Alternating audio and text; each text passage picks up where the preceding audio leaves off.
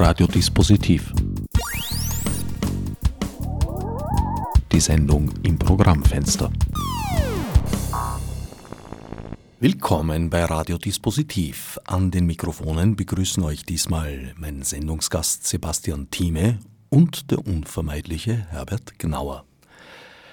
Sebastian, du bist von deiner Ausbildung her Ökonom. Wenn ich dich jetzt als Ökonomen mit starkem soziologischem Einschlag bzw. sogar sozialem Einschlag bezeichne, würdest du dich darin wiederfinden? Ja, tendenziell schon. In letzter Zeit habe ich aber, würde ich fast schon sagen, ich äh, würde mich als sozialwissenschaftlicher Ökonom bezeichnen, äh, im Bereich Sozialökonomik, aber halt auf jeden Fall ziemlich auch interdisziplinär unterwegs ähm, der halt auch verschiedene Aspekte der Ethnologie, der Rechtswissenschaften und so weiter berücksichtigt, ja. Im Grunde bist du auf dieses Themenfeld über die heterodoxe Ökonomik geraten. Also über mein eigenes äh, Wissenschaftsfeld bin ich zur heterodoxen Ökonomik geraten, so wird eher ein Fuß draus, ja. Was versteht man unter heterodoxer Ökonomik? Die heterodoxe Ökonomik, ähm, das ist ein Begriff, der verwendet wird für Strömungen, ökonomische Strömungen, Denker, die ähm, jetzt nicht unbedingt im Zentrum der wirtschaftswissenschaftlichen Lehre und Forschung stehen. Also man nennt auch die Wirtschaftswissenschaften ähm, in dieser heterodoxen Szene auch Mainstream oder als Standard oder bezeichnet sie so. Und damit ist dann gemeint, das sind diese Ansätze, Theorien, Denk- und Argumentationsmuster, die halt Konferenzen, die Lehre, Lehrstühle und so weiter dominieren. Und die heterodoxe Ökonomik, dies ist halt das, was sich halt dort nicht findet oder nur sehr, sehr selten. Und das sind halt alles, also zum einen Teil eben andere formale Ansätze wie Post-Keynesianer, äh, Marxisten, äh, Teile der Komplexitätsökonomik, die, die sich nicht in der Lehre und auch nicht in, groß in der Forschung in den großen Konferenzen finden. Dazu gehören aber auch, ähm, ja, ich sag mal, Denkströmungen wie die Sozialökonomik, äh, äh, feministische Ökonomik, die vielleicht nicht ganz so formal arbeiten und eher auch äh, interdisziplinär ausgerichtet sind und viel auch aus dem Bereich der Soziologie und der Ethnologie mit berücksichtigen. Dich interessieren in erster Linie die sozialen Auswirkungen verschiedener ökonomischer Modelle? Ja, auch. Also das, das Problem ist, dass wenn wir jetzt beispielsweise, hm, nehmen wir mal mein Diplomthema, ich habe mich mit dem Schmuggel beschäftigt und wenn ich jetzt auf den Schmuggel schaue und das standardökonomisch äh, bearbeiten würde, dann würde ich wahrscheinlich erstmal so ein typisches ökonomisches Modell, neoklassisch äh, oder so weiter nehmen und dann versuchen, das auf die Realität drauf zu pappen und dann zu schauen, ähm, beispielsweise dann eine, eine, eine, Schmuggeltätigkeit im Prinzip zu deklarieren als eine, die im Prinzip ähm, eine Tätigkeit ist, die auf dem formalen Arbeitsmarkt keinen Platz findet und die man dann im Prinzip dann rausfällt. Äh, sozialökonomisch ähm, oder sagen wir mal, also aus einer sozialwissenschaftlichen, ökonomischen Perspektive schaue ich mir erstmal an, was ist das überhaupt, was ich als Schmuggel bezeichne? Wie kann man das fassen? Welche Formen gibt es da? Da kann man durchaus, äh, wenn man jetzt zum Beispiel mit der Perspektive der Wirtschaftsstile drauf guckt, kann man unterschiedliche Schmuggelstile unterscheiden, kann dann beispielsweise feststellen, da gibt es einen dezentral organisierten Schmuggel, da gibt es einen Schmuggel, der vom Staat teilweise auch geduldet wird, wenn man so an, an Krisengebiete oder Kriegsländer denkt, das ehemalige Jugoslawien zum Beispiel, da ähm, ist das ähm, auch da teilweise der Fall gewesen. Und so gibt es halt ganz unterschiedliche Formen ähm, die dann sich in unterschiedlichen Institutionen, in unterschiedlichen ähm, Grad der Organisation äh, widerspiegeln und die dann auch teilweise auch, wo man dann bestimmte Ent Ent Entwicklung auch feststellen kann, dass dann beispielsweise bestimmte ja, also Schmuggeltätigkeiten, wenn die größer werden, dann mit einem, oder wenn die umfangreicher werden, dass man dann beispielsweise ähm, als dann noch andere Geschäftsfelder mit dazukommen, ab einer bestimmten Größe kann man feststellen, oh, da kommt dann beispielsweise das Thema Geldwäsche mit rein, weil man dann Gelder hat, die dann irgendwie auch wieder gewaschen werden müssen. Und dann kann es auch durchaus passieren, dass dann möglicherweise eben auch die Frage steht, ob man dann nicht vielleicht aus der Illegalität in die Legalität geht, also die, die Tätigkeiten, die man illegal getätigt hat, ob man die dann nicht vielleicht auch wieder äh, auch im legalen Bereich macht. Wenn man jetzt die Möglichkeiten dazu hat, das ist in diesen sogenannten auch Failed States teilweise ähm, eine Frage. Ja, und dann kann man auch feststellen, dass in bestimmten Bereichen Schmuggel halt zum Teil einfach eine Überlebensnotwendigkeit ist in bestimmten auch wieder Entwicklungsländern. Da gibt es teilweise so Studien, wo man sich das angucken kann, wo das dann immer wieder auftaucht. Und dann kann man auch was Interessantes feststellen, was in der Ökonomik normalerweise kaum eine Rolle spielt. Wenn ich jetzt eine gewisse moralische Einstellung habe und irgendwie meine Tätigkeit ähm, nicht mit ähm, einer bestimmten Forderung konform geht, kann ich die Tätigkeit dann auch einstellen. Also typisches Beispiel, äh, das ich in meiner Diplomarbeit bearbeitet habe, war eine Schmugglerin, die über die Grenze Sachen verbracht hat und im Prinzip auf, ja, ich sag mal, den guten Willen des Zollbeamten angewiesen war und der wollte sexuelle Gefälligkeiten haben und hat sie gesagt, nö. Und damit hat sich das Thema Schmuggel auch generell erledigt. Und das sind so alles Themen und Komplexe, die ich für wichtig halte, wenn man sich mit bestimmten auch wirtschaftlichen Phänomenen beschäftigt, die man dann in so einer breiteren sozialwissenschaftlichen Perspektive tatsächlich erstmal aufnehmen, differenzieren, ordnen, gliedern kann, bevor man sich erstmal hinstellt und dann zum Beispiel wieder eine große Theorie draus macht. Und das jetzt so vielleicht mal als, als eine Illustration dessen, was man unter sozialwissenschaftlicher Ökonomie verstehen kann. Kleine Zwischenfrage, wann akzeptiert ein Staat Schmuggel, wenn das Auskommen seiner Bürger und Bürgerinnen anders nicht zu gewährleisten ist? Du hast als Beispiel jetzt die ex-jugoslawischen Staaten während des Balkankriegs genannt. Ja, also ich glaube, im Fall von Serbien war das so, dass dann natürlich, äh, wenn der Staat isoliert ist, ähm, im Prinzip ein Handelsembargo verhängt wird, im Prinzip auch viele ähm, Zulieferwege äh, abgeschnitten sind, dass das natürlich dann auch eine allein jetzt sagen wir mal, man muss ja da jetzt nicht unbedingt einen, einen guten Willen dahinter äh, vermuten, aber allein dann, um, um, Ruhe in die Sache zu bringen, um dann diejenigen, auf die man angewiesen ist, also die Bevölkerung nicht gegen, gegen sich aufzubringen, da kann es durchaus sein, dass ein Staat sowas duldet oder dann auch ganz gezielt die, die Nähe zu illegalen mafiösen Strukturen sucht. Also das kann durchaus eben auch passieren. Wobei an der Stelle, das ist vielleicht auch nochmal interessant, ähm, als ich mich damals als junge Studierende noch beschäftigt habe, da gab es unter anderem auch so eine These, Völker, die Handel treiben, führen nicht miteinander Krieg. Und beim Schmuggel kann man eben sehr schnell feststellen, wie absurd das teilweise wird, wenn ähm, verfeindete Parteien im Prinzip in den Feuerpausen dann doch miteinander Handel und Schmuggel treiben. Und das ist äh, ja, also noch absurder kann man sich die Kriegssituation gar nicht vor Augen führen. Also, dass man selbst im Krieg noch äh, miteinander Handel treibt und eigentlich die These, dass Völker, die Handel treiben und nicht Krieg führen, damit eigentlich auch schon ziemlich, äh, ja, zum Teil auch wieder widerlegt ist. Wenn ich nicht irre, hat das große vaterländische Unternehmen Krupp während des gesamten Zweiten Weltkriegs seine Produkte sehr wohl auch an die Alliierten verkauft. Ja, wobei das natürlich nochmal eine andere Geschichte ist. Die werden wahrscheinlich eher nicht unbedingt schmuggeln. Geschmuggelt nicht, aber so anschließend an den Satz, wer miteinander Handel treibt, führt nicht Krieg gegeneinander. Es ist beides ja. sehr wohl möglich. Ja. Ich glaube auch während des Ersten Weltkriegs gab es ja, solche. Ich glaube auch innerhalb ähm, des Iran-Irak-Krieges hat man dann im Prinzip, ähm, gab es Positionen, wo man dann beide beliefert hat. Das sowieso, Drittstaaten, ja. Ja. Aber her, ja. wie gesagt, bei Krupp war das meines Wissens ein direkter Austausch Krupp wurde ja durchaus von der NS-Propaganda eben als vaterländischer mhm. Rüstungsbetrieb bezeichnet. Du hast vorher den Satz gesagt, äh, wie man die Geschichte eventuell von der Illegalität in die Legalität bringen könnte. Da fällt mir dieses berühmte Zitat von Bert Brecht ein aus dem Drei-Groschen-Roman, wo eben Peacham und McKeith sich zusammenschließen und genau das beschließen. Und da fällt der Satz, denn was ist der Einbruch in eine Bank gegen die Gründung einer Bank? Kann man sich das so vorstellen? Also ich weiß, worauf das abzielt äh, bei Brecht, aber als ich das jetzt vorhin erwähnt habe, hatte das einen anderen Hintergrund. Also es gibt tatsächlich ähm, ja dann auch Länder, wo dann auch gesagt wird, naja, die sind teilweise so bürokratisch, ähm, da ist es teilweise auch schwierig, äh, an, an Konzessionen zu kommen, dass die Leute automatisch sozusagen ihren, ihren Handel treiben, äh, normal, aber ohne Konzessionen, dadurch werden die illegal und äh, oder das sind dann illegale Tätigkeiten und da ist halt immer die große Frage, wie, wie, wie können wir da Rechtssicherheit schaffen und so weiter. Und da ist, äh, wird halt auch ab und zu diskutiert, dass man halt bestimmte Tätigkeiten im Prinzip ähm, legalisiert und, und da in der Art und Weise, im Prinzip unterm Strich ändert sich dann wahrscheinlich für die Leute wenig, nur dass sie dann eben legal arbeiten können, dass man das im Prinzip legalisiert. Und was ich vorhin meinte, ist, wenn man dann genügend Geld hat, Einkommen und Maschinen, Investitionen getätigt hat, hat man ja selber auch ein Interesse, dass das irgendwie auch jetzt nicht irgendwie in dunklen äh, Fabriken irgendwo rumsteht, sondern dass das dann auch ja tatsächlich auch gefitzt ist, dass man damit auch äh, offen offiziell arbeiten kann. Und das ist damit eigentlich gemeint. Es lebt sich wohl gemütlicher. Das vielleicht auch, ja.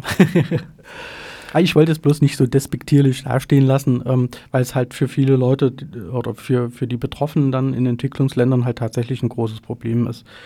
Und, und da teilweise auch Hürden genommen werden können, wenn da halt bestimmte bürokratische Sachen wegfallen, wo dann im Prinzip ähm, die Menschen dann auch tatsächlich dann von der Illegalität in die Legalität dann kommen. Also es gibt Situationen in Staaten, in denen legales Handeln in gewissen Bereichen gar nicht möglich ist. Das heißt eben, wie du vorher genannt hast, den Schmuggel. Äh, wenn es Embargos gibt, wenn es weitgehende Boykotte gibt und die lebensnotwendigen Güter nicht mehr ins Land kommen, naja, dann ist man auf die Eigeninitiative der Bürger und Bürgerinnen angewiesen. Also das sieht man auch ganz gut, wie, wie tiefschneidend das sein kann. Also es gibt Situationen, äh, ich habe das in der Diplomarbeit bei afrikanischen Ländern beschrieben, wo dann im Prinzip der Mann äh, als Beamter durch staatliche Kürzungen im Prinzip weniger Geld nach Hause gebracht hat und dadurch, dass die Frau sich dann betätigt hat, dann auch das ganze äh, Rollenmodell auch wieder aufgebrochen wurde. Da sieht man auch, wie, wie stark das dann teilweise äh, auch, auch gesellschaftlich rückwirkt. Zurück zur heterodoxen Ökonomik. Vor etwa zehn Jahren gab es ja bekanntermaßen einen Zusammenbruch in unserem Weltwirtschaftssystem. Nach dieser tiefgreifenden Krise der Weltwirtschaft haben viele Menschen gemeint, das Problem sei ein Konstruktionsfehler in dem System. Jetzt könnte man meinen, es hätte ein Run, ein verstärktes Interesse für heterodoxe Modelle stattgefunden. Ist das der Fall? Ja und nein. Also auf der einen Seite ist es so, dass ähm, die Wirtschaftswissenschaften, die Standardökonomik natürlich genau auch kalt erwischt wurde. Und ähm, man hat am Anfang natürlich auch erstmal ein bisschen paralysiert wohl vor der Situation gestanden. Und mittlerweile ist es so, dass man sich, äh, also aus, aus guten Gründen, man muss sich ja auch als Wissenschaft vor der Gesellschaft rechtfertigen, ähm, nicht drum rumgekommen ist, die Themen natürlich auch zu bearbeiten und da zumindest mal aufzugreifen. Und da gibt es dann halt auch verschiedene Lehrbücher, die das dann auch zum Beispiel mal äh, aufgegriffen haben. Wobei, äh, ja, man muss sagen, auch mittlerweile in der Pluralismusforschung, die auch Lehrbücher untersucht, dann auch teilweise bestätigt wird, dass das eher so eine halbherzige Aufnahme gefunden hat. Insofern hat man das aufgegriffen, aber keine wirklichen heterodoxen Theorien oder heterodoxen Ansätze. Was es tatsächlich gab, ist dann mal ein Interesse für so jemanden wie Hyman Minsky, da muss ich aber ehrlich sagen, weiß ich jetzt im Moment noch nicht äh, genau, wie das tatsächlich in die Lehre und auch in die, in die Forschung entsprechend äh, aufgegriffen wurde. Von der Gesellschaft her ähm, kann ich sagen, was, was heterodoxe Themen betrifft oder wenn man jetzt so im Erwachsenenbildungsbereich unterwegs ist, da kann man durchaus feststellen, da gibt es ein großes Interesse.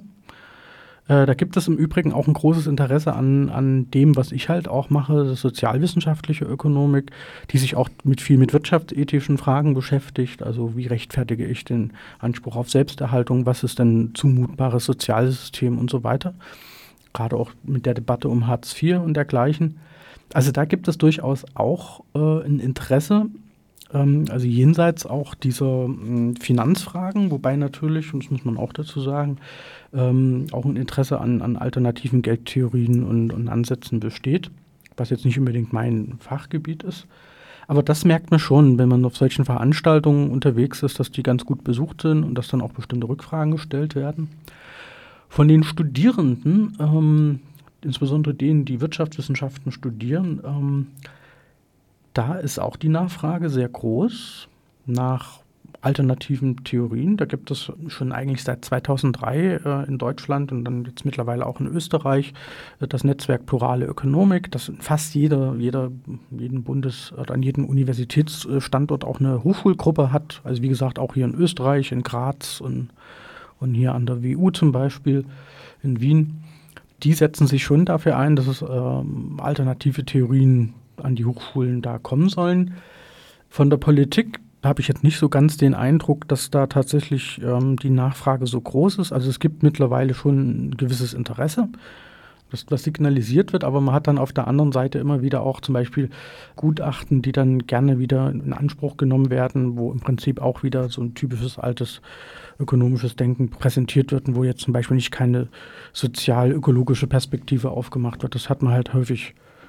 Und in der Wirtschaftswissenschaft selber ähm, ist es so, wenn man das jetzt insgesamt betrachtet, da gibt es durchaus Kolleginnen und Kollegen, ähm, die recht offen sind, die sich auch für andere Fragen äh, interessieren, die jetzt nicht unbedingt mit Finanzen und, und der Bankenkrise zu tun haben, aber jetzt beispielsweise in der feministischen Ökonomik zum Beispiel oder so, oder dann mit Themen wie das bedingungslose Grundeinkommen sich da auch beschäftigen, dann Studierenden auch ermöglichen, das in einem Seminar zu bearbeiten, äh, wie der Herr äh, Johannes Becker in, in Münster zum Beispiel, ähm, da gibt es schon ein, gewisses Interesse. Ja, aber insgesamt würde ich dann schon sagen, dass das, was die akademische äh, Seite betrifft, das Ganze dann doch ein bisschen zurückhaltend ist und dass es schon eine gewisse Diskrepanz gibt nach dem, was ich jetzt so wahrnehme, nach der öffentlichen Nachfrage sozusagen nach alternativen Zugängen und dem, was dann teilweise in den Hochschulen äh, geboten wird. Das vorherrschende System wird gemeinhin gern als Kapitalismus bezeichnet. Ist das zutreffend? Naja, das kommt darauf an, aus welcher Sozialisation, wissenschaftlichen Sozialisation Sie da äh, stammen. Ich persönlich, also ich, ich weiß, was gemeint ist. Ich persönlich äh, kennen das, was Sie mit Kapitalismus meinen, hauptsächlich äh, mit dem Begriff der Marktwirtschaft assoziiert. Und da, also das kann man im Prinzip sagen, dass das marktwirtschaftliche System oder das kapitalistische System, das ist dann im Prinzip synonym, dass das verwendet wird, ja.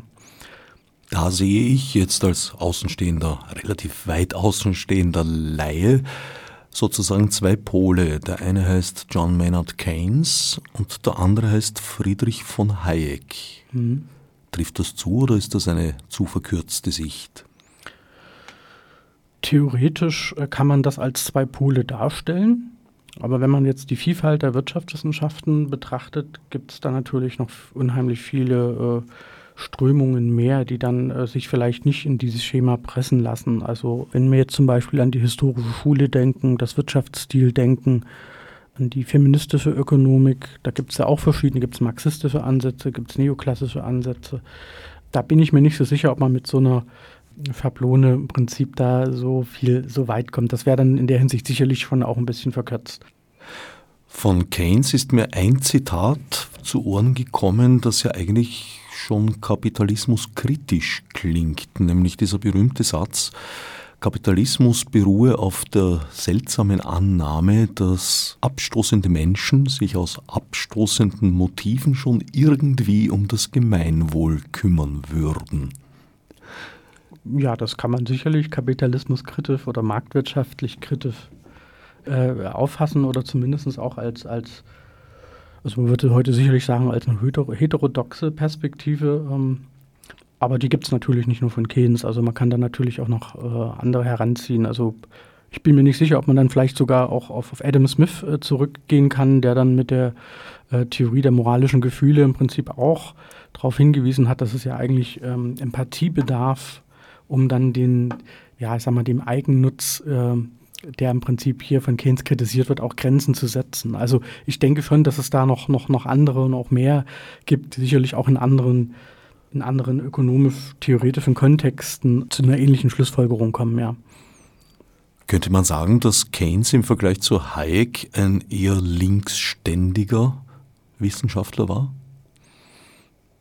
Da bin ich offen gestanden ein bisschen überfragt, weil ich jetzt nicht der große Keynes-Experte bin. Also es wird bestimmt vielleicht auch Leute geben, die ihn als konservativ einschätzen. Aber in, in der Art und Weise, wie heute keynesianische Politik assoziiert wird, dann würde ich schon sagen, dass man das als, als, als linksständig äh, mit, also, ja, mit, mit assoziiert oder mit bezeichnen könnte, weil es da hauptsächlich auch um die Nachfragestimulation geht, die dann auch teilweise durch den Staat, staatliche Inter äh, Interventionen, staatliche Investitionen mit gefördert wird. Also wenn man da so äh, staatliche Investitionsprogramme an sowas denkt, das würde dann wahrscheinlich eher mit einer linken Politik assoziiert werden. Wenn man das als keynesianisch etikettiert, dann kommt man relativ schnell zu der Einschätzung, dass so eine keynesianische Politik vielleicht eher links oder sozialdemokratisch ist.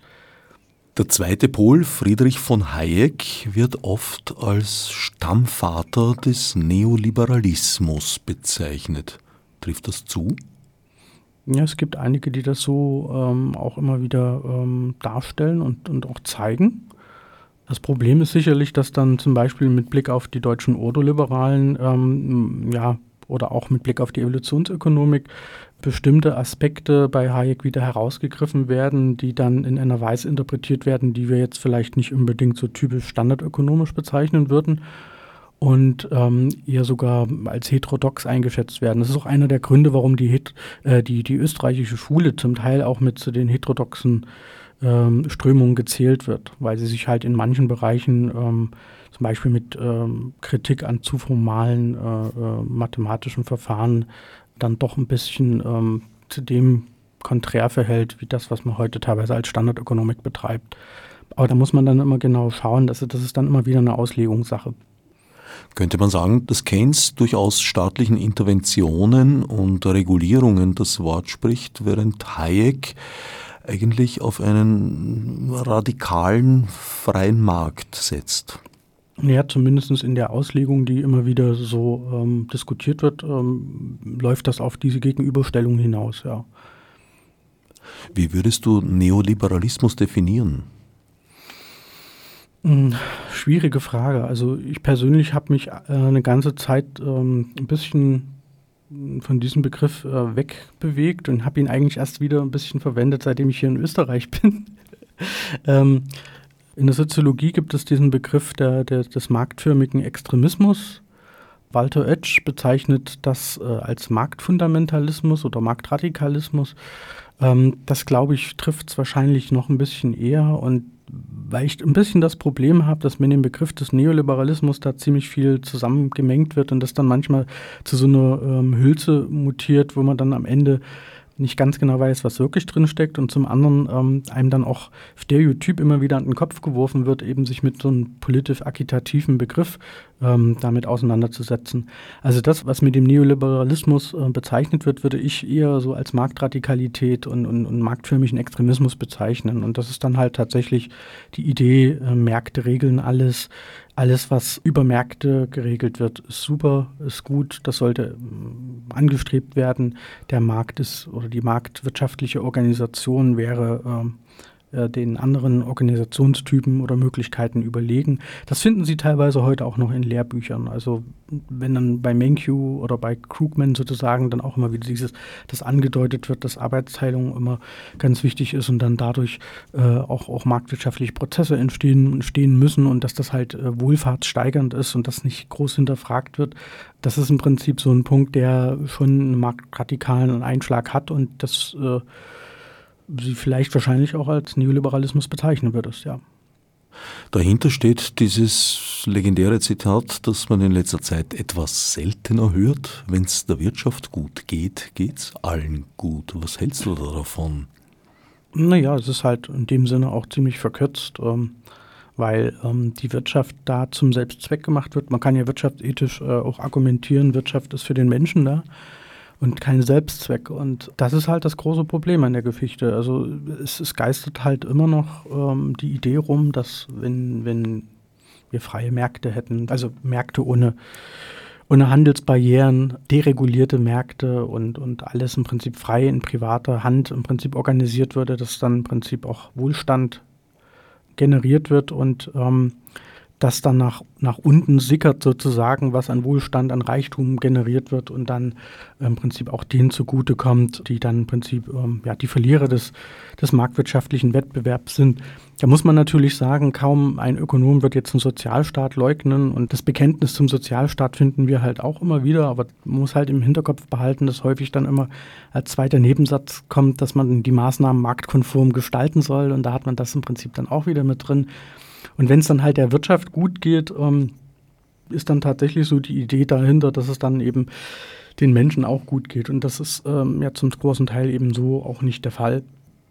Und dann muss man zum Teil auch überlegen, was man dann eigentlich tatsächlich als Wirtschaft bezeichnet. Also in der Marktwirtschaft naja gut, dann gibt es halt äh, auch andere Wirtschaftsformen, andere solidarische Wirtschaftsformen, die eben nicht marktwirtschaftlich organisiert sind und die können zum Teil eben auch von marktwirtschaftlichen Formen kaputt gemacht werden oder in Bedrängnis geraten und dann geht es denen, die solidarisch wirtschaften, eben nicht gut. Ne? Also insofern würde ich dem auch widersprechen.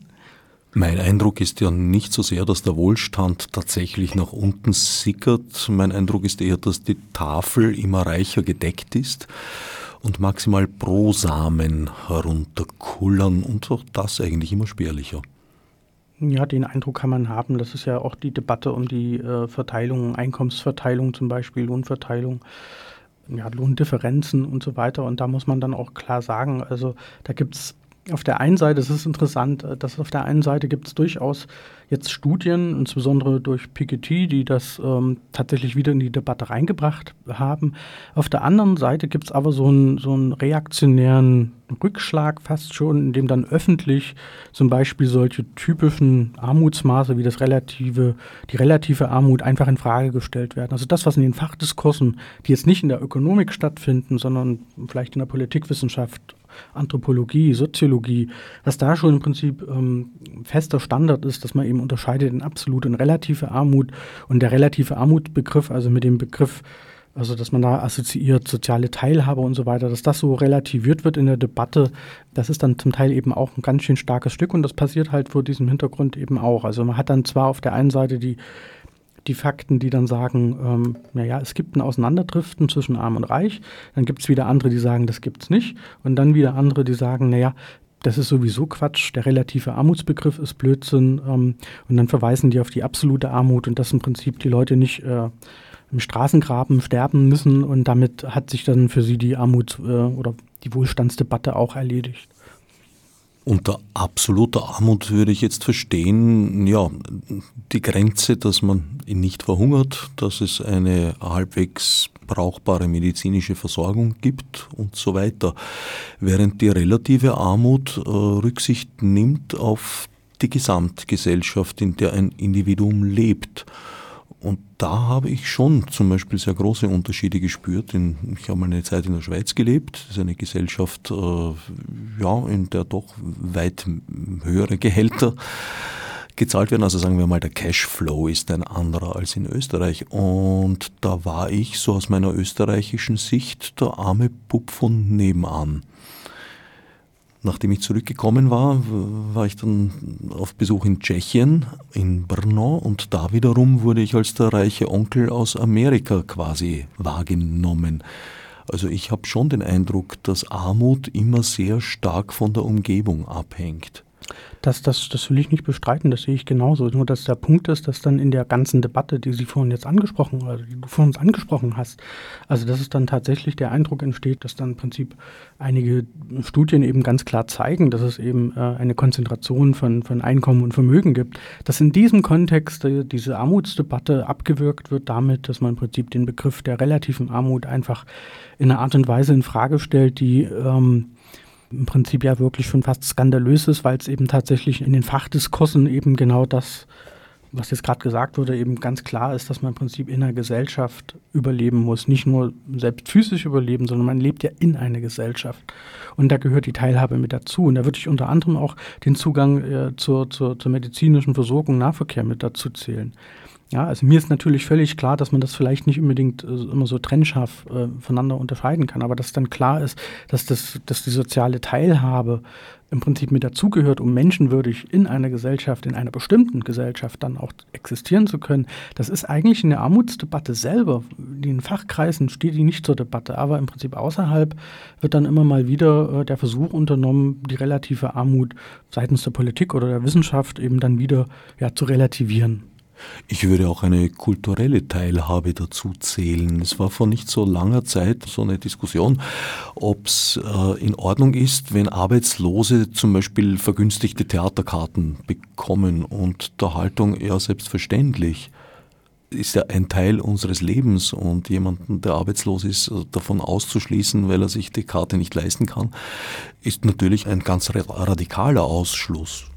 Ja, das stimme ich zu. Wobei man dann natürlich auch nochmal genau hingucken muss. Äh, Man versucht da ja auch ein bisschen äh, in den Lebensstil und die äh, freiwillige Entscheidung der Menschen ein bisschen einzugreifen. Also wenn man in Deutschland überlegt, dass ähm, man dann beispielsweise, ähm, ja, sagen wir mal, Geld für Alkohol und Zigaretten gestrichen wird äh, und, und das Geld im Prinzip dann umgerechnet wird in Wasser oder was auch immer, ähm, dann, dann ähm, kann man da auch eine gewisse paternalistische Haltung hinein äh, interpretieren. Und wenn man dann zum Beispiel kulturellen Zugang nur noch äh, als, als ähm, ja, Theater, Oper äh, sieht, da hätte ich dann auch schon ein bisschen meinen Bauchschmerzen. Aber insgesamt stimmt das natürlich. Also das hat aber auch viel auch mit Infrastruktur zu tun. Also man muss jetzt, mein gut, Theater, äh, Opern, die müssen natürlich auch betrieben werden, aber denkt man zum Beispiel an Bibliotheken. Der Besuch im Freibad, ja, ähm, ist auch Kultur.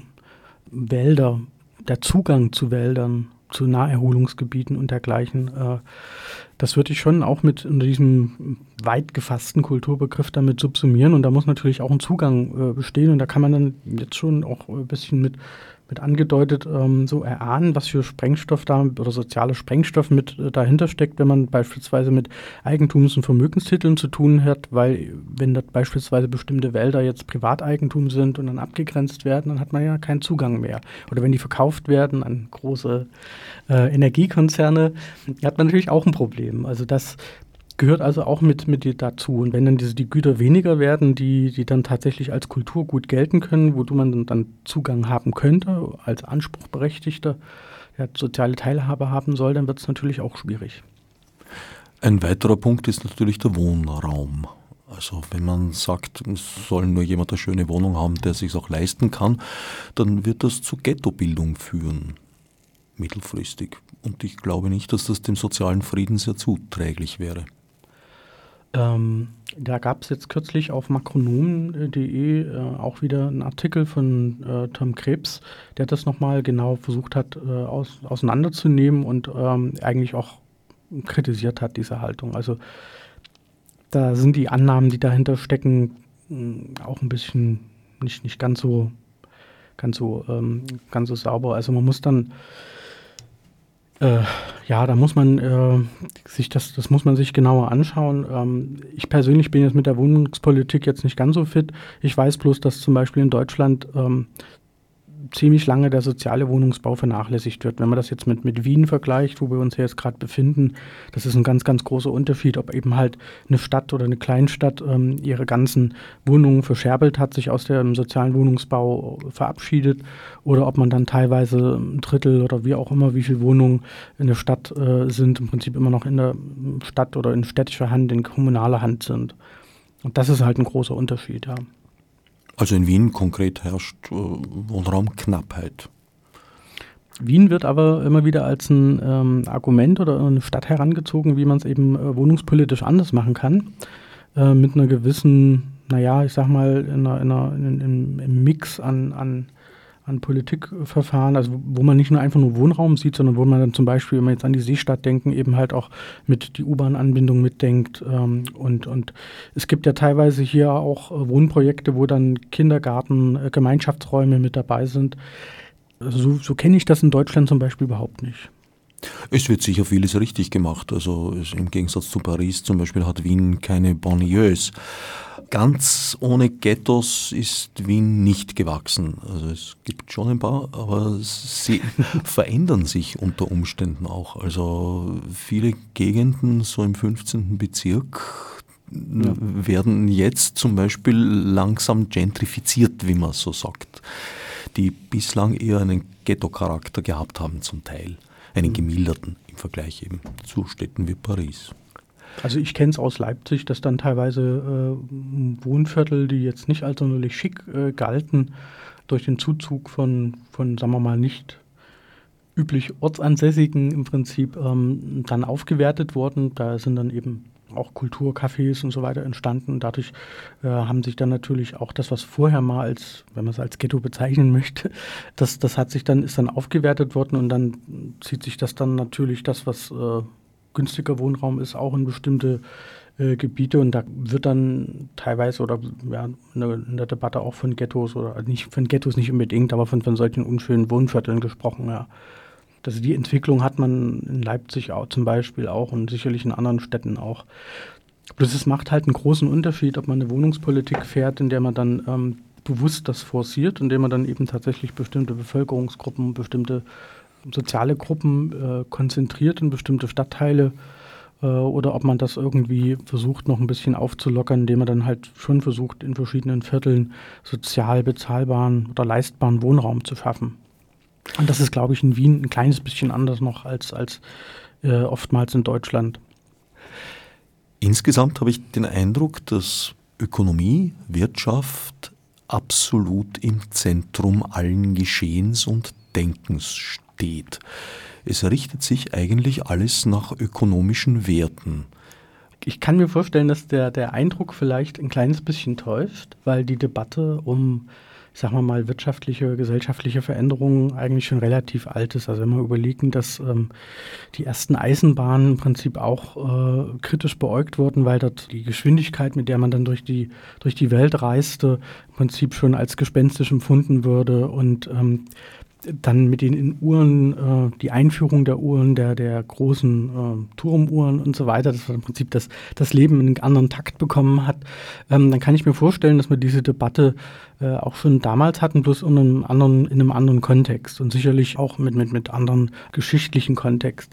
Es gibt in der D Diskussion, wenn man jetzt zum Beispiel über Griechenland, das antike Rom, äh, sich das anschaut, gibt es so eine Diskussion über den, ähm, ja, inwiefern es berechtigt ist, mit unserer heutigen Perspektive auf damals zu schauen.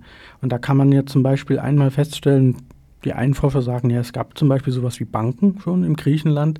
Die anderen sagen, ja, das waren vielleicht aber keine wirklichen Banken, das ist unsere Interpretation. Deshalb bin ich damit ein bisschen, bisschen vorsichtig. Was wohl aber stimmt, ist, dass Wirtschaft in einem Markt oder Wirtschaftswissenschaft vor allen Dingen, wirtschaftswissenschaftliche Kategorien, Effizienz, Produktivität, dass die in einem Zeitalter äh, oder in einer, in einer Zeit, in der es globale Märkte gibt, in der eine unheimlich hohe Form von Arbeitsteilung existiert, äh, wir Handel treiben über die Ländergrenzen hinweg, wir teilweise auch über das Internet und, und Produkte teilweise haben, die, die jetzt nicht unbedingt an einfache Produktionsstandorte gebunden sind, dass man da den Eindruck haben kann, dass bestimmte Sachen sich beschleunigen und äh, vor dem Hintergrund auch bestimmte Produktionsformen, bestimmte Rhythmen, bestimmte Zeitabläufe, die man früher vielleicht ähm, hatte, wo man sich dann auch einen bestimmten Freiraum genommen hat, dass die heute so vielleicht äh, zur Disposition gestellt werden. Insofern dann tatsächlich auch bestimmte Kriterien wie Effizienz dann über zum Beispiel den Anspruch auf Regeneration der Arbeitskraft, äh, auf Freizeit, auf Muse, im Prinzip, dass die das im Prinzip in Frage stellen. Also den, den Eindruck würde ich schon sagen, das stimmt und es ist ja im Prinzip auch Forschungsgegenstand von verschiedenen äh, Forschenden, von, von Hartmut Rosa über über andere, die das Thema im Prinzip auch bearbeiten unter dem Stichwort Ökonomisierung, Ökonomismus. Und das ist sicherlich, das wird zumindest auch so wahrgenommen. Hängt das nicht auch ein wenig damit zusammen, dass heute breitere Bevölkerungsschichten artikulations- und kritikfähig sind? Mm, da bin ich mir nicht ganz so sicher. Also heute haben wir zumindest andere Möglichkeiten, als sie jetzt vielleicht vor 20 Jahren existiert haben. Also wenn man jetzt mal vielleicht aus einer ganz anderen äh, Ecke, wenn man sich an die Gutenberg-Affäre äh, erinnert, an den ehemaligen Verteidigungsminister in Deutschland und der dann im Prinzip ja, sich seinen Doktortitel mehr oder weniger nicht ganz so gut zusammengebaut hat. das wäre sicherlich vor 20 Jahren so in der Form nicht möglich gewesen. Insofern würde ich sagen, sind die Möglichkeiten, ähm, um als kritischer Bürger im Prinzip Gehör zu finden, sicherlich ein bisschen, bisschen anders. Also, dass es ihn sein Amt gekostet hat, wäre vor 20 Jahren wahrscheinlich nicht geschehen. Ja. Gut, damals wäre der Nachweis auch wesentlich schwerer gewesen. Ich denke, dass vielleicht manche aus den Karrierestartlöchern gar nicht herausgekommen sind deren äh, Dissertationen, Diplomarbeiten etc. einfach zu Zeiten entstanden sind, als die digitalen Technologien noch nicht so weit verbreit, verbreitet waren und man noch nicht damit gerechnet hat, dass das alles einmal automatisch miteinander vergleichbar würde und daher Plagiate leichter herauszufinden sind. Naja, also ich, ich würde mal so sagen, im Fall Gutenberg war ja die Technik schon da, um das alles zu kopieren und, und vielleicht, also ich glaube nicht, dass das alles per Hand unbedingt äh, immer so eingegeben wurde oder so. Also ich glaube, die Technik, Computertechnik, äh, Textverarbeitungsprogramme, die gab es schon, aber die Art und Weise, das jetzt in einer ich sag mal, in, in, in einer Kollaboration von im Grunde vielleicht sogar wildfremden Menschen, die sich mit der Plagiatsuche beschäftigen äh, über das Internet, ähm, dass da tatsächlich so ein Plagiatsvorwurf nicht nur formuliert, sondern nachgewiesen werden kann, also erhärtet werden kann. Also das hätte es vor 10, 15, 20 Jahren so in der Form nicht gegeben. Gab es ja auch noch nicht diese, äh, diese schnelle Internetverbindung und so weiter. Aber eigentlich habe ich etwas anderes äh, vor allem im, im, im Auge gehabt, vorhin, wie ich von der Teilhabe breiterer Bevölkerungsschichten gesprochen habe. Nämlich zum Beispiel, dass sich einfach seit dem 19. Jahrhundert erst so etwas wie Arbeitnehmer- und Arbeitnehmerinnenrechte herausgebildet hat. Gab es ja vorher im Grunde nicht. Also im 19. Jahrhundert die Ziegelfabriken äh, südlich Wiens, da sind die Arbeiter und Arbeiterinnen wie Leibeigene gehalten worden. Auf dem Fabriksgelände wurden in einer fabrikseigenen Währung bezahlt, die nur in den fabrikseigenen Geschäften gegolten hat und so weiter und so fort. Anspruch auf Urlaub war damals weit jenseits des Denkmöglichen. Und insofern ist da sehr viel passiert und immer breitere Bevölkerungsschichten haben einfach Ansprüche zugebilligt bekommen.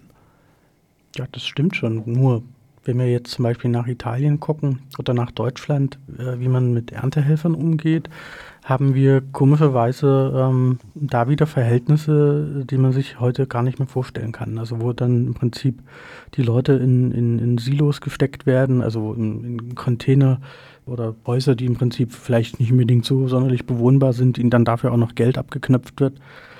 Also das ist, äh, würde ich schon sagen, ähm, die Mentalität und die Bereitschaft, ähm, ähm, sowas wieder zuzulassen, ähm, die ist durchaus noch vorhanden. Im Grunde hat das Ganze also nicht völlig aufgehört, es ist nur aus der Sichtbarkeit entschwunden. Ja, das kann man so sagen, ja. Also das sieht man ja zum Beispiel auch bei den ganzen unschönen äh, Jobs, wie beispielsweise in der Fleischindustrie, die werden ja irgendwie nicht zentral in einer Stadt durchgeführt, sondern man hat das meistens in irgendwelchen großen Werksgeländen, wo man jetzt nicht unbedingt sofort schnell dran vorbeifährt und das ist eigentlich auch nicht unbedingt das, was man äh, gerne sehen möchte. Ne? Und das ist deshalb auch dann entschwunden. Und das mit den Erntehelfern, also wenn es jetzt nicht doch investigative Journalistinnen und Journalisten gäbe, die sich damit beschäftigen, würden wir das wahrscheinlich auch nicht so wahrnehmen. Ich denke, sehr groß ist die Wahrnehmung, die diese Fälle bekommen, sowieso nicht. Die Betroffenen dieser Missstände gehören halt nicht zum Wir, sondern sie gehören zum ausgeschlossenen Die.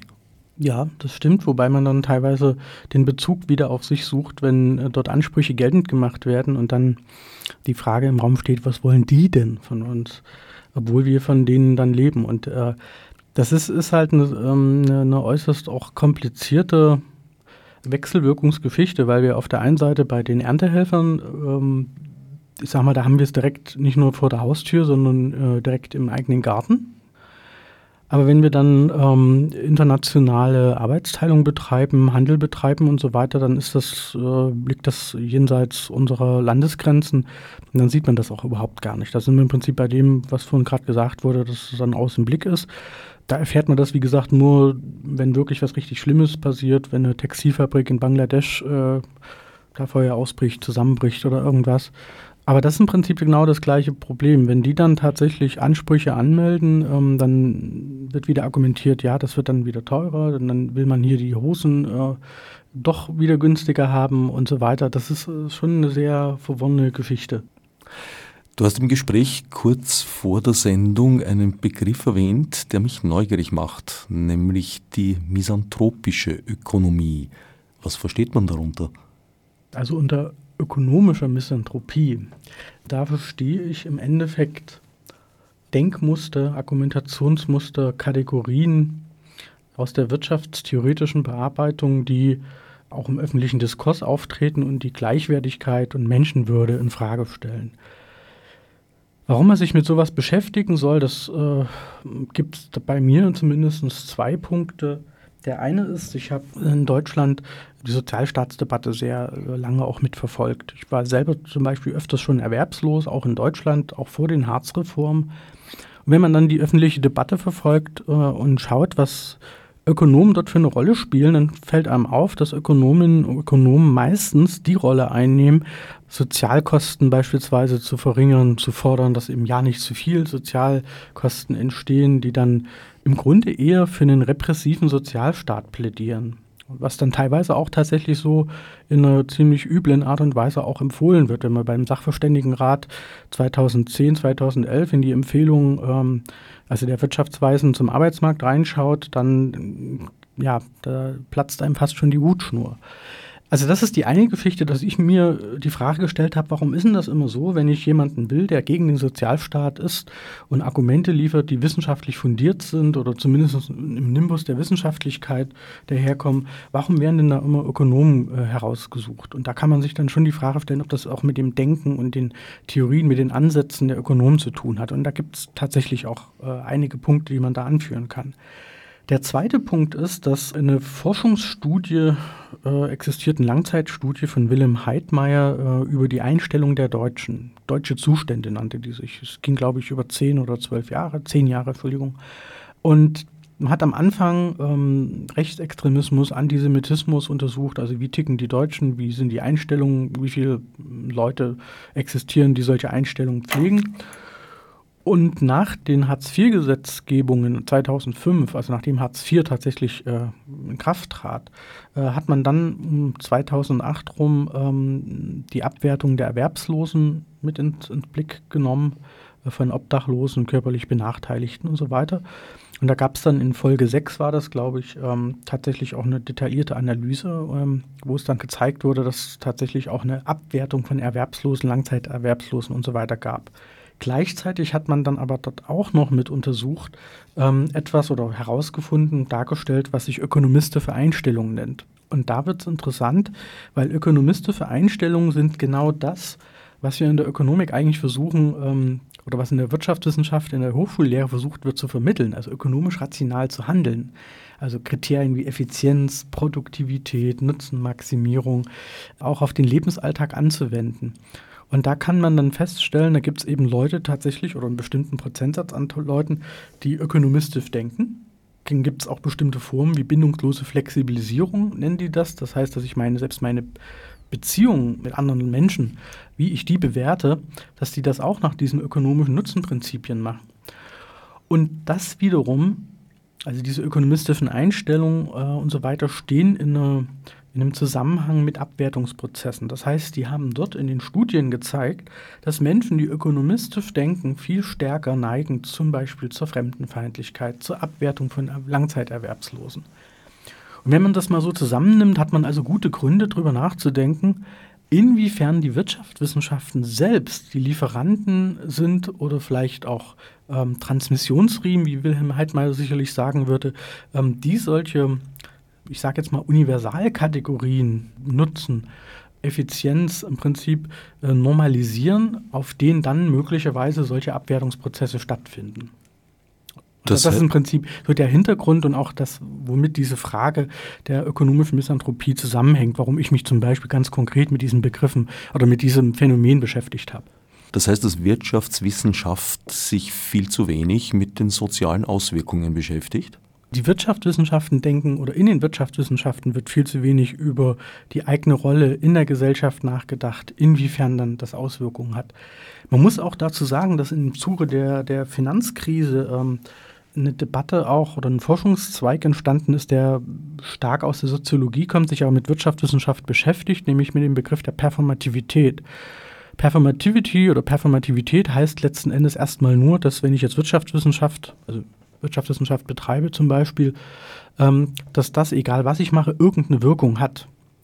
Und ganz konkret bei, bei der Finanzkrise war es so, dass dann bestimmte Modelle, Ideen im Prinzip zugrunde gelegt äh, waren, aus denen dann tatsächlich ein Finanzmarkt konstruiert wurde. Und diese Performativity, die finden wir natürlich auch in ganz anderen Bereichen. Also wenn, wenn wir äh, bestimmte Managementmodelle Prinzipalagentenmodelle haben, die finden wir beispielsweise auch wieder bei den Hartz-IV-Gesetzen, also in der Art und Weise, wie Hartz IV vollzogen wird. Das sind dann teilweise schon, wenn man sich das anschaut, hat das sehr, sehr große Ähnlichkeiten mit den Prinzipalagentenmodellen, mit dem Misstrauen, was dort mit angelegt ist. Und insofern gibt es da auch eine Wirkung in die Gesellschaft rein. Das wird aber viel zu wenig reflektiert. Und das ist im Prinzip auch einer der Kritikpunkte, die, die da in der Wirtschaftswissenschaft geäußert wird.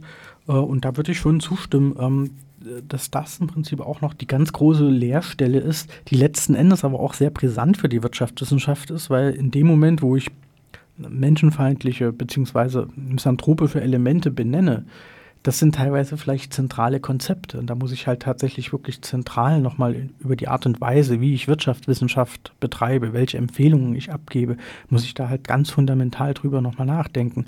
Das hat auch sehr viel dann mit der Legitimität zu tun, mit der ich dann beispielsweise als Wirtschaftswissenschaftler bestimmte Empfehlungen äh, gebe. Das heißt, die Wirtschaftswissenschaft ist selbst viel zu sehr an der Effizienz orientiert, an der ökonomischen. Da bin ich mir nicht ganz so sicher. Also Effizienz ist ein, ist ein wichtiges Kriterium in, in verschiedenen Lehrbüchern, das den Studierenden nahegebracht wird, was also ein wichtiges ökonomisches Prinzip ist. Also im Prinzip bei gegebenen knappen Mitteln, äh, die so einzusetzen, dass der bestmöglichste Nutzen oder die bestmöglichste Wohlfahrt entsteht. Das ist schon richtig. Das Problem ist aus meiner Sicht aber eher, dass man im Prinzip diese Frage, was ich zum Beispiel effizient einsetze, und die Frage der Produktivität eher unreflektiert auf die Lebensrealitäten anwendet. Also es macht ja durchaus Sinn, mit knappen Ressourcen umzugehen, nach bestmöglichen Wohlfahrtseffekt zu schauen. Aber wenn das dann im Endeffekt dazu führt, dass ich jetzt auf einmal in nutzlose und, und nützliche äh, Arbeitskräfte unterscheide, in produktive und unproduktive, dann habe ich ein ziemliches Problem. Oder wenn ich jetzt beispielsweise äh, unterstelle, aufgrund der Modell Situation wie in der Prinzipalagententheorie, dass es permanent Leute gibt, die einen Informationsvorteil haben, uns beide jetzt sozusagen mit ihrem Informationsvorteil immer über den TÜV ziehen würden, dann erzeugt das ein Misstrauen. Da ist dann auch ein Misstrauen innerhalb dieses Modells oder dieser, dieser Denkstruktur mit drin, die dann halt äh, unter, unter Gesichtspunkten wie Menschenwürde, Gleichwertigkeit schon sehr problematisch ist. Insofern bin ich mir nicht sicher, ob der Effizienzgedanke äh, jetzt vielleicht die ganze Problematik nicht dann doch ein bisschen noch äh, auf ein anderes Gleis führt. Aber es gibt natürlich auch äh, Ökonominnen Ökonomen, die das dann eben anders artikulieren, die dann eben sagen, ähm, es, es, geht ja um Nutzenmaximierung und Nutzen kann ja alles Mögliche sein und das muss ja nicht unbedingt sein, dass ich jetzt die Arbeitskräfte bis auf den letzten Tropfen auspresse, sondern es kann ja eben auch äh, nützlich sein, ethische Regeln sich zu geben. Und das ist im Prinzip auch eine der Argumentationen, die im Bereich der Wirtschaftsethik, äh, der Business Ethics immer wieder auftaucht. Ethik lohnt sich. Äh, wobei man da allerdings dann eben sagen muss, da steht dann der Kern der Entwertung des Ethischen ja schon wieder mit äh, unmerklich im Zentrum, weil in dem Moment, in dem ich sage, Ethik lohnt sich, stellt sich auch die Frage, was ist denn, wenn sich Ethik nicht mehr lohnt? Also ist es dann nicht mehr ethisch richtig, faire Löhne zu zahlen zum Beispiel? Na? Ich glaube, dass sich die Ethik schon deswegen lohnt, weil sie ein gewisser Garant für einen sozialen Frieden sein kann, zumindest. Ja, jetzt die, die Frage, ähm, ob Sie den, den, den sozialen Frieden als Selbstzweck begreifen oder ob Sie das im Prinzip ja, wie sie damit umgehen. Also die Argumentation, die ich jetzt versucht habe darzustellen, äh, finde ich schon insofern problematisch, weil ähm, in dem Moment, in dem sie im Prinzip die Ethik oder ethische Orientierungspunkte wie Menschenwürde unter, unter die Bewertung eines, sagen wir mal, kommerziellen Gesichtspunktes stellen, sie dann im Prinzip diesen ethischen Gesichtspunkt auch gleich wieder in den Mülleimer werfen können. Aber ich würde es umgekehrt sehen dass ich den kommerziellen Erfolg unter das Primat der Ethik stellen würde? Ja, da, da gibt es im Prinzip ähm, maximal Gesetze, wo man solche ethischen Gesichtspunkte mit reinbringen kann. Ähm, aber ansonsten haben Sie recht, das hat dann auch mit, mit einer Einstellung und so weiter zu tun.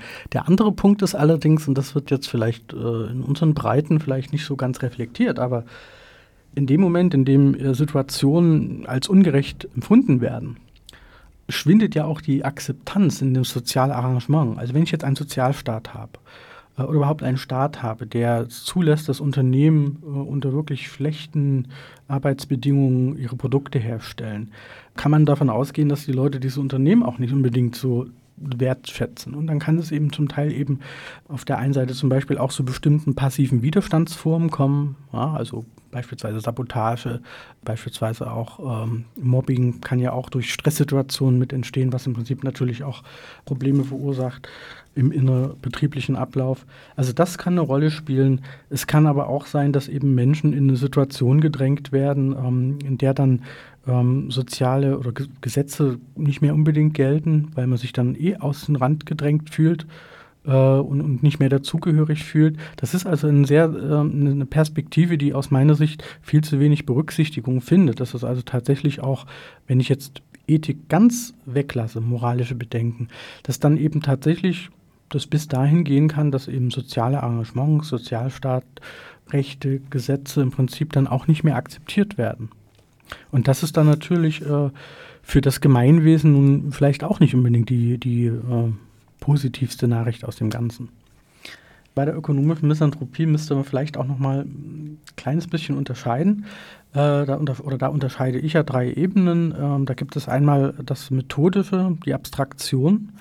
Da gibt es schon sehr, sehr lange auch die Kritik an der Standardökonomik, das was den, den konkreten Fall betrifft, die konkrete äh, wirtschaftliche Lebensrealität, dass die durch ähm, Durchschnittswerte und so weiter platt gebügelt wird und durch Abstraktion im Prinzip auch vernachlässigt wird. Also dass man beispielsweise ganz typisch die Kritik von der feministischen Ökonomik mal ernst nimmt und eben halt tatsächlich mal berücksichtigt, dass wenn man Marktwirtschaft äh, betreiben will, denn Marktwirtschaft ja nur die eine Teil ist, sondern die Marktwirtschaft auch eine Versorgungswirtschaft äh, braucht, um beispielsweise die Arbeitskräfte zu, ähm, Prinzip zur Verfügung zu stellen.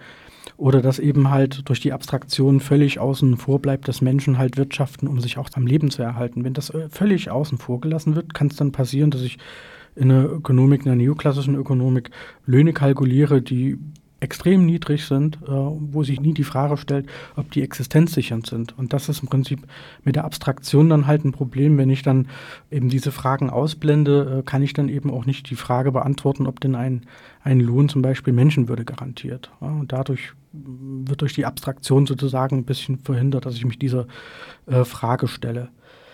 Dann kann man feststellen, dass es eine Reihe von ähm, auch, auch nicht gerade feinen Menschenbildern gibt, die in der Ökonomik auftauchen. Also dass das Erwerbslose im neoklassischen ähm, Arbeitsmarkt halt freiwillig erwerbslos sind, ähm, hat schon ein gewisses Geschmäckle. Wenn man das auf den realen Arbeitsmarkt anwendet, dann sieht das so aus, als ob die Menschen im Prinzip faul in der Hängematte liegen.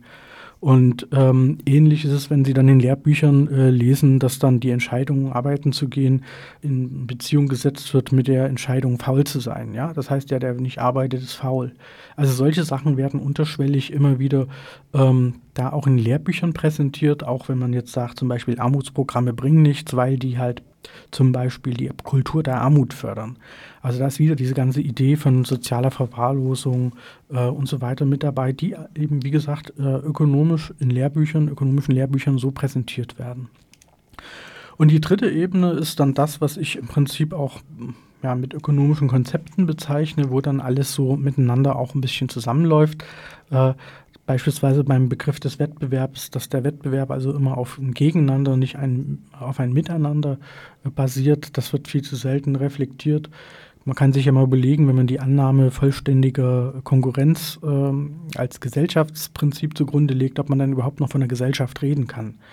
Ähm, was macht man mit den Wettbewerbern, die dann aus dem Wettbewerb rausfallen? Da hat man dann auch wieder ein, ganz konkret eine Produktion von Ungleichwertigkeit. Also das, was Wilhelm Heidmeier immer wieder auch kritisiert, dass im Prinzip ähm, eine Ideologie der Ungleichwertigkeit existiert. Da ist der Wettbewerb zum Beispiel ein Paradebeispiel, weil er die Unterschiede nicht nur sichtbar macht, sondern auch selektiert und durch diese Selektion Ungleichwertigkeit bewerkstelligt. Die Prinzipalagententheorie hatte ich äh, immer mal wieder auch als ein Beispiel herangezogen, wo man dann tatsächlich davon ausgeht, dass Menschen im Prinzip existieren, die die Informationsvorteile haben und dadurch im Prinzip die durch den Eigennutzgedanken zu Lasten anderer verwenden. Also da wird dann permanentes Misstrauen auch mit äh, artikuliert und so kann man verschiedene Elemente der ökonomischen Misanthropie im Prinzip in der Ökonomik nochmal deutlich machen.